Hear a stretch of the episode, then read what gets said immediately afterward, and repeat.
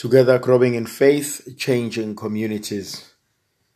Dear friends, today I would like us to reflect on the Gospel of John, chapter 11, the death of Lazarus. But the topic that I would like us to look into is how do you deal with grieving? How do you deal with the loss of a loved one? Whether this person is dead or this person is no longer with you in a sense that they've walked away or they have left you or abandoned you.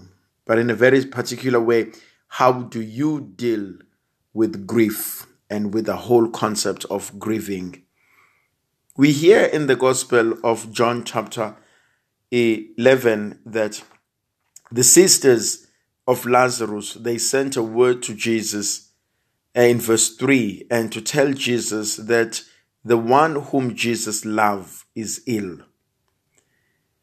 I am made to believe that Lazarus must have created some sense of discomfort for the sisters, and Lazarus's sickness was a worrying factor for both Mary and Martha. And so they would have done anything possible, humanly possible, in order to help their own brother. Have you ever gone through an experience where you know that you've done anything humanly possible in order to help someone that you love, and that you realize that on your own you cannot do it, and that you realize that you need someone else to help you, maybe to understand what you are going through, maybe to offload and to be able to share your, your fears, your frustrations, your dreams, your hopes, and your failures in trying to take care of whomever you've been looking after.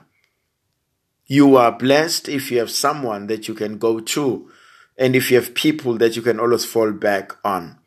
What happens if you have no one to fall back on, if you have no one who's able and willing to help you? Which means you suffer silently and you suffer all alone.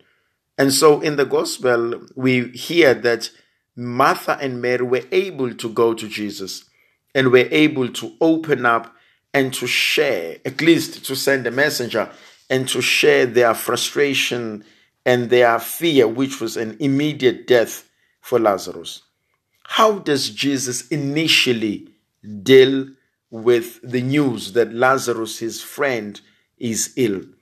It seems as if Jesus knows that this kind of death or this kind of sickness, which later on results in death, is meant to glorify God and to reveal the beauty and the power of God. But before John tells us that, Jesus seems to understand that and he says, Our brother is not dead, but he's asleep and he will be saved in, in, in, in John chapter 11, verse 12.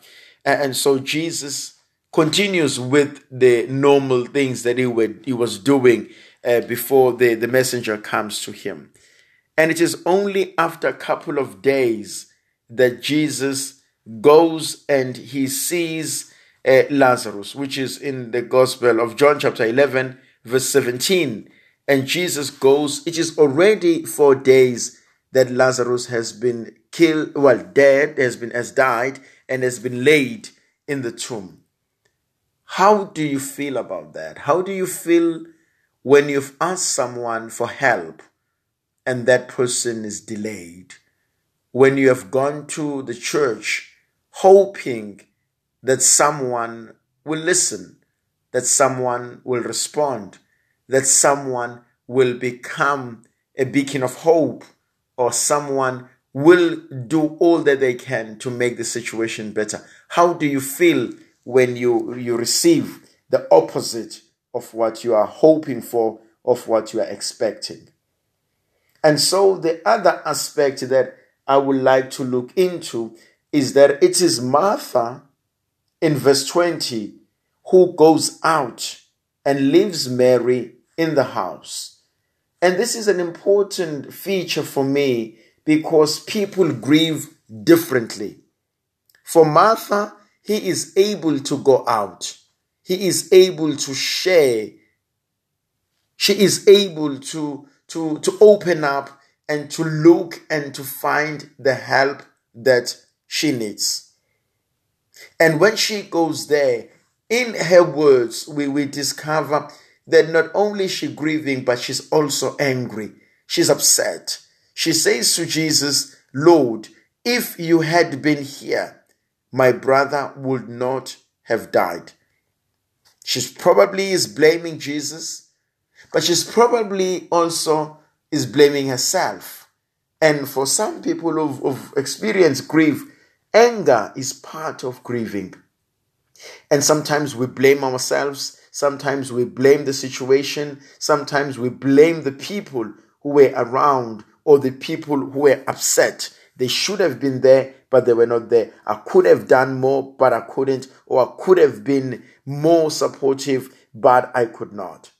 And so, with grief, there is also an element of anger, there's an element of frustration.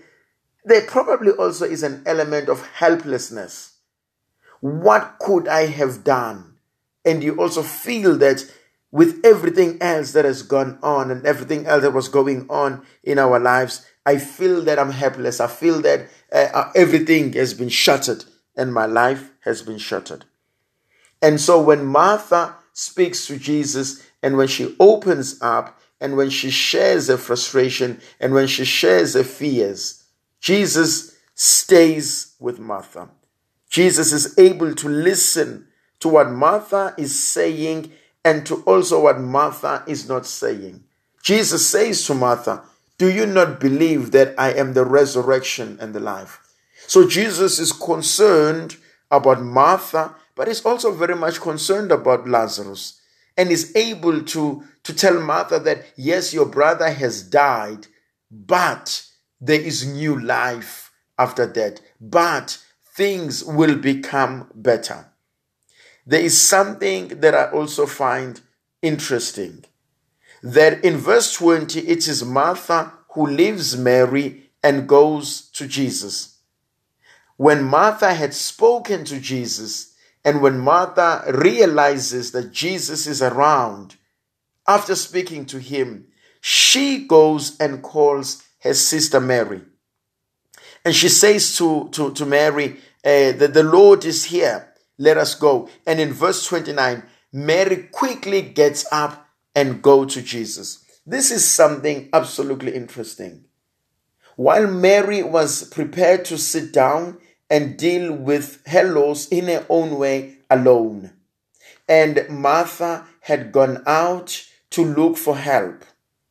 Martha, having met Jesus, goes back to her sister. And this is a woman to woman ministry. This is a family ministry where the wounded helps the under wounded, where the, the, the, the, the one with a great sense of loss, is able to learn from her loss and, and to empathize with the loss of the other. So the suffering is not ended, and the suffering in itself uh, doesn't become an end or a loss. But this suffering of Martha is channeled into a ministry where she goes out. And this is where I see a greatest need in the church, in the society, for those who are grieving, for those who've lost their loved ones. A supporting structure, a supporting group where people are able to come and to share their own fears and to share their own frustration. And so, too, we hear on the lips and in the mouth of Mary, Lord, if you have been here, my brother would not have died.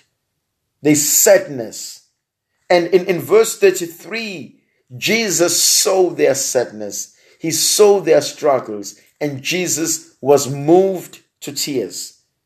In verse 35, the shortest verse ever in the Bible, Jesus wept. Part of grieving is to be exposed to the reality, to be opened to the truth, and to be able to face it and to look at it, and if it needs be, to cry. To cry because we have lost something of value. To cry because we know that deeply we have been hurt. And Jesus does that. He sees the pain of Martha and Mary.